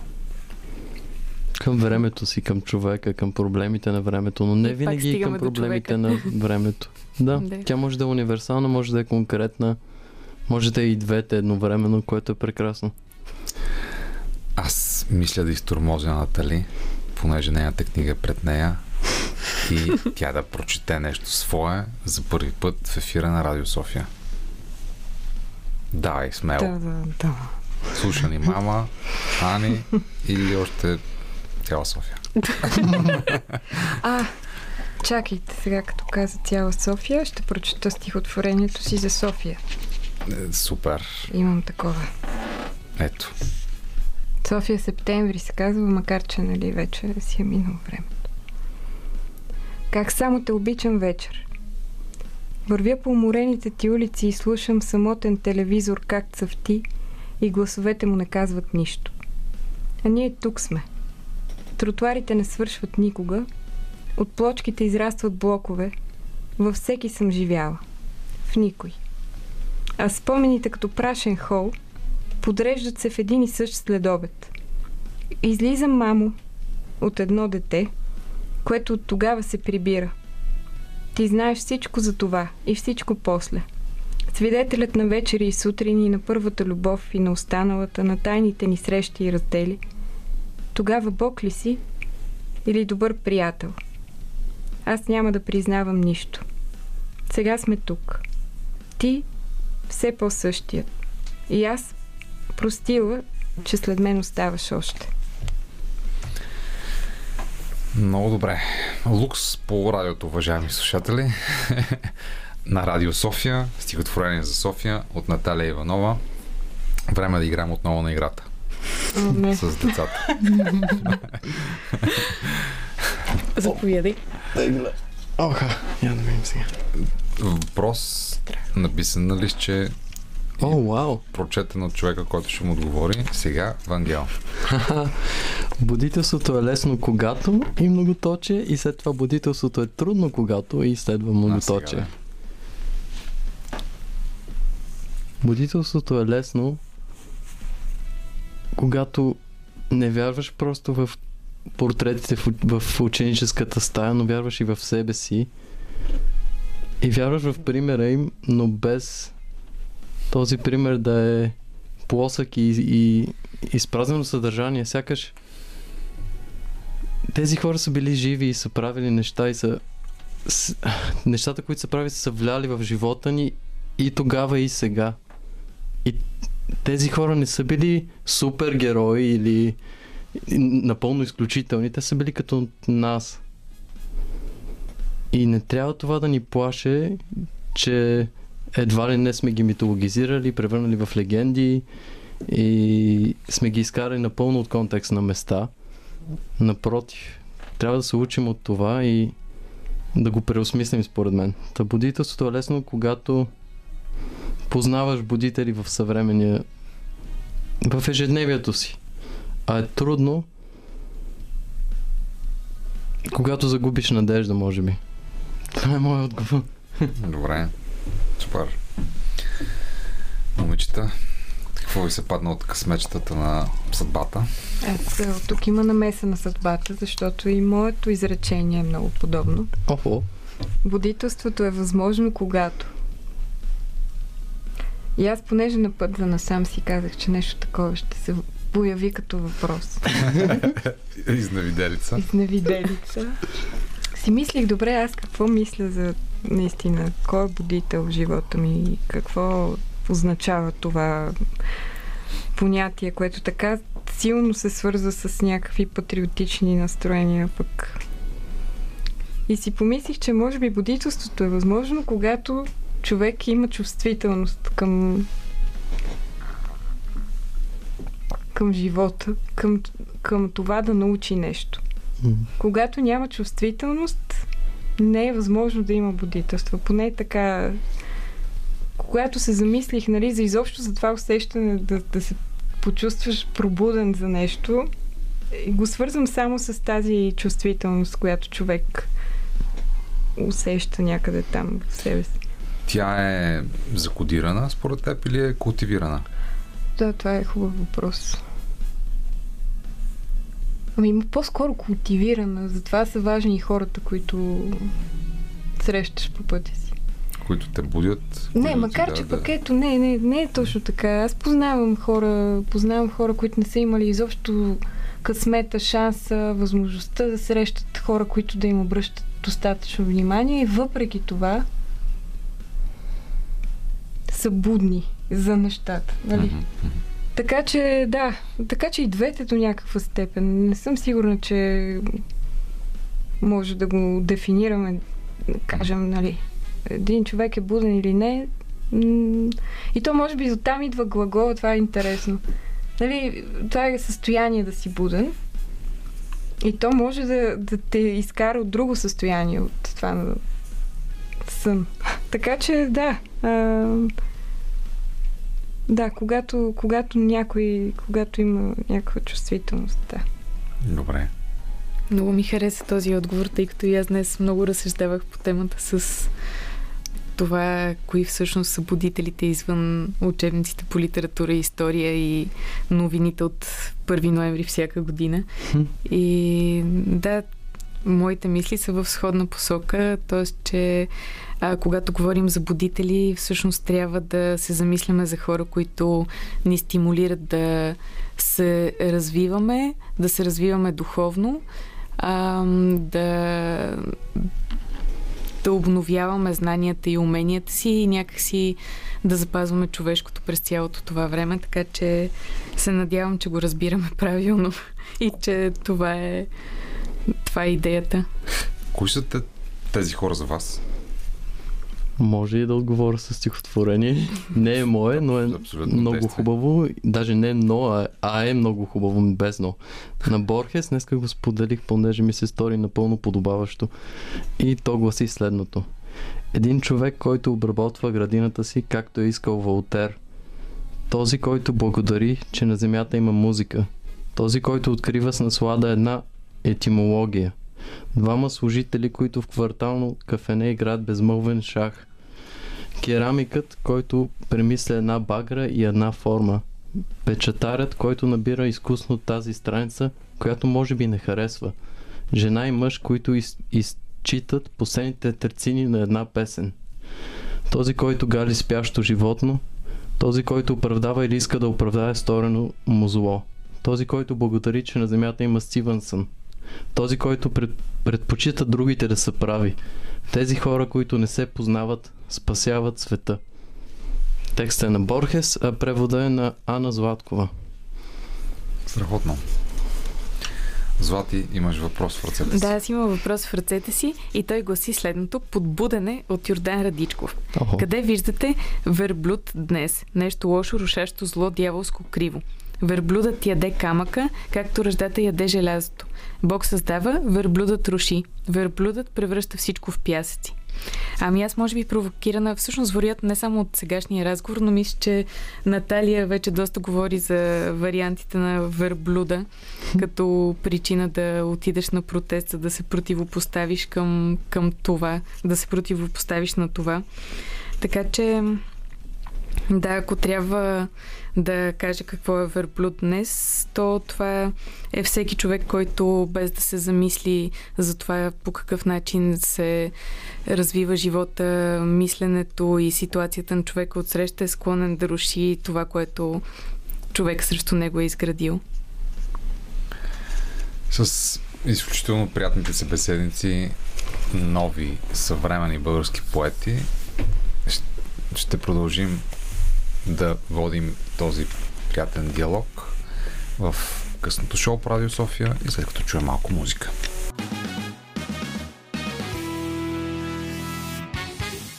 Това е късното шоу. Остава още малко от празника на будителите. Затова днес в късното шоу сме поканали изключително луксозни същества, съвремени български поети. Луксозни, защото те работят в режим на светлина. Ето един такъв пример. Дом от Наталия Иванова от нейната стихосбирка Човек с бинокъл. Дом е много кратко, но много добро. Дом. Където не знаех, че съм пристигнала, ти чакаше да ме посрещнеш. Жестоко е. Така е. Съ- Съгласни сме всички? Да. Абсолютно. Това режисьор е съгласен, значи всичко е наред. Да чуем още поезия от вас. Вангел. Добре. Понеже каза за светлина, едно много оптимистично и светло стихотворение. Добре. Да видим. да видим наистина. Непрекъснато цветя навсякъде. Под шарената сянка на пейката, времето не лети. След обед е кацнал при нас, хапваме бисквити и четем, храним птиците, живеем между трошици, обикновено щастие. Супер. Благодаря ти. Мерси. И Златина. Ами аз а, се чудих дали да е препратка към дом или към трохи, но май съм отворила към... Имаше Добре. трохи и тук има трошичка, както и да е. Между възглавниците на дивана. Може би е спомен, а може би котия с недоядени бомбони. Или бебешки чорап, парче от дъвка, недокоснато писмо от стар любовник. Само спомен или троха от хляб, от пица за вечеря, от някоя бисквита късно нощем, изядена на скрито. Или еластик за коса преди последното подстригване, или еластик за игра преди порасване, или ей сега съблечена пижама, капачка за вода или за вино. А може би е някаква игра на криеница с паметта и нищо няма там. Дори диван. Страхотно. И аз ще взема нещо от теб, за да прочета друго. Просто си предаваме топката. Играта на криеница е в следното стихотворение от Наталия Иванова. То се казва Заблуда. Пристъпва котката по шумата и се чува. А нямаше да има нито звук, ако не беше есен, ако не беше тя да мине по листата. Заслушвам се в стъпките й. Обръщам се най-сетне да я видя. Не е котка. Не е нищо. А как звучеше, като да е живо. Страхотна работа. Чудесно. Да играем на игра. Имаме въпроси. Подготвени от Александра и Петър. Нашите стъжант репортери. Давайте. Какво си стеглихте? Го видя. Аз имам, имам. Аз почти си го бях подготвила. Който е готов с отговор да действа. Никой не е готов. Е, това е хубавото на хубавите въпроси, че Така, моят въпрос е подбуден от Христо Ботев а, и е цитата Свестните у нас считат за луди, който трябва да продължа с защото. А, и днес имаше много а, чудесна чудесна в кавички а, статистика от Евробарометър, която обясняваше каква малка част от а, хората в България всъщност се интересуват от новини, свързани с наука и технологии. А, така че, може би това е частично отговаря. Свестните от, у нас считат за луди, защото четат малко повече новини. Понякога за технологии и за наука, не само за битовите неща от живота. Вангел, Натали, вие сте. Какво ви се падна? Добре, въпрос вдъхновен от Радослав Парушев. Животът не е за всеки, защото води до неочакван край. Пам-пам-пам! Това не го помислим. Има си една музикална пауза. Помислено да е, ми- помислено е. Добре, Аз не можах да мисля толкова, но ето моя е малко по-хумористичен въпрос, вдъхновен от Алек Попов. Какво има в черната котия на всяка българска катастрофа? И си мисля, че има една фраза, която е задължителна и това е такова си таковата. това със сигурност го има. Да, аз предлагам да си починем малко с едно парче, след което да завършим тържествено с поезия. Ако нямате нищо против. Съгласни? Музика. Късното шоу в понеделник, 1 ноември, Денят на водителите, ще завърши с поезия от Наталия Иванова, Златина Димитрова, Ивангел Имре Оров. Ще започнем с младежа, защото той ще прочете свое стихотворение. Благодаря. А, то се казва след 3 минути, оттам идва и заглавието на втората ми книга, която излезна преди един-два месеца. И ще ви го прочета сега. След 3 минути ще изчезнем и стаята ще се напълни с вятър. Той ще понесе спомените, ще прибере тревата отново в пръста, ще скрие възрастните обратно в детството им. И изгубените играчки ще бъдат открити след 3 минути. Супер. Наталия Иванова ще прочете стихотворение от Златина Димитрова. което се казва Отдавна всичко. Небето е памучна дреха, с която се пазим от слънцето. Стъпваме леко нагоре по пътя си, изгорели от лъчите му крайници. Раят, никог... Раят никога не е бил толкова близо. Смеем се. Какво друго се прави по пътя към рая? Пием вода от небесните извори и знаем, че там в края на пътя ни чака нещо по-търсено, нещо по-чакано от хор на хиляди ангели. Там, след завоя, точно накрая всичко се вижда. Гората, пътеката, всички звезди и един град, който винаги свети. Раят никога не е бил толкова близо. Години назад вече е свършено. И раят се пази за други. А сега ще прочита Наталия Иванова Взиране. Все по-зорко гледам и все така не знам кое е истина. Един Бог знае, има ли такова нещо. Да си сигурен въобще. Честит празник, лека нощ. Това беше късното шоу. Аз се казвам Даниел Ненчев, с мен беше Любо Ковачев и прекрасните млади поети Наталия Иванова, Латина Димитрова и Вангел Имреоров. Лека нощ!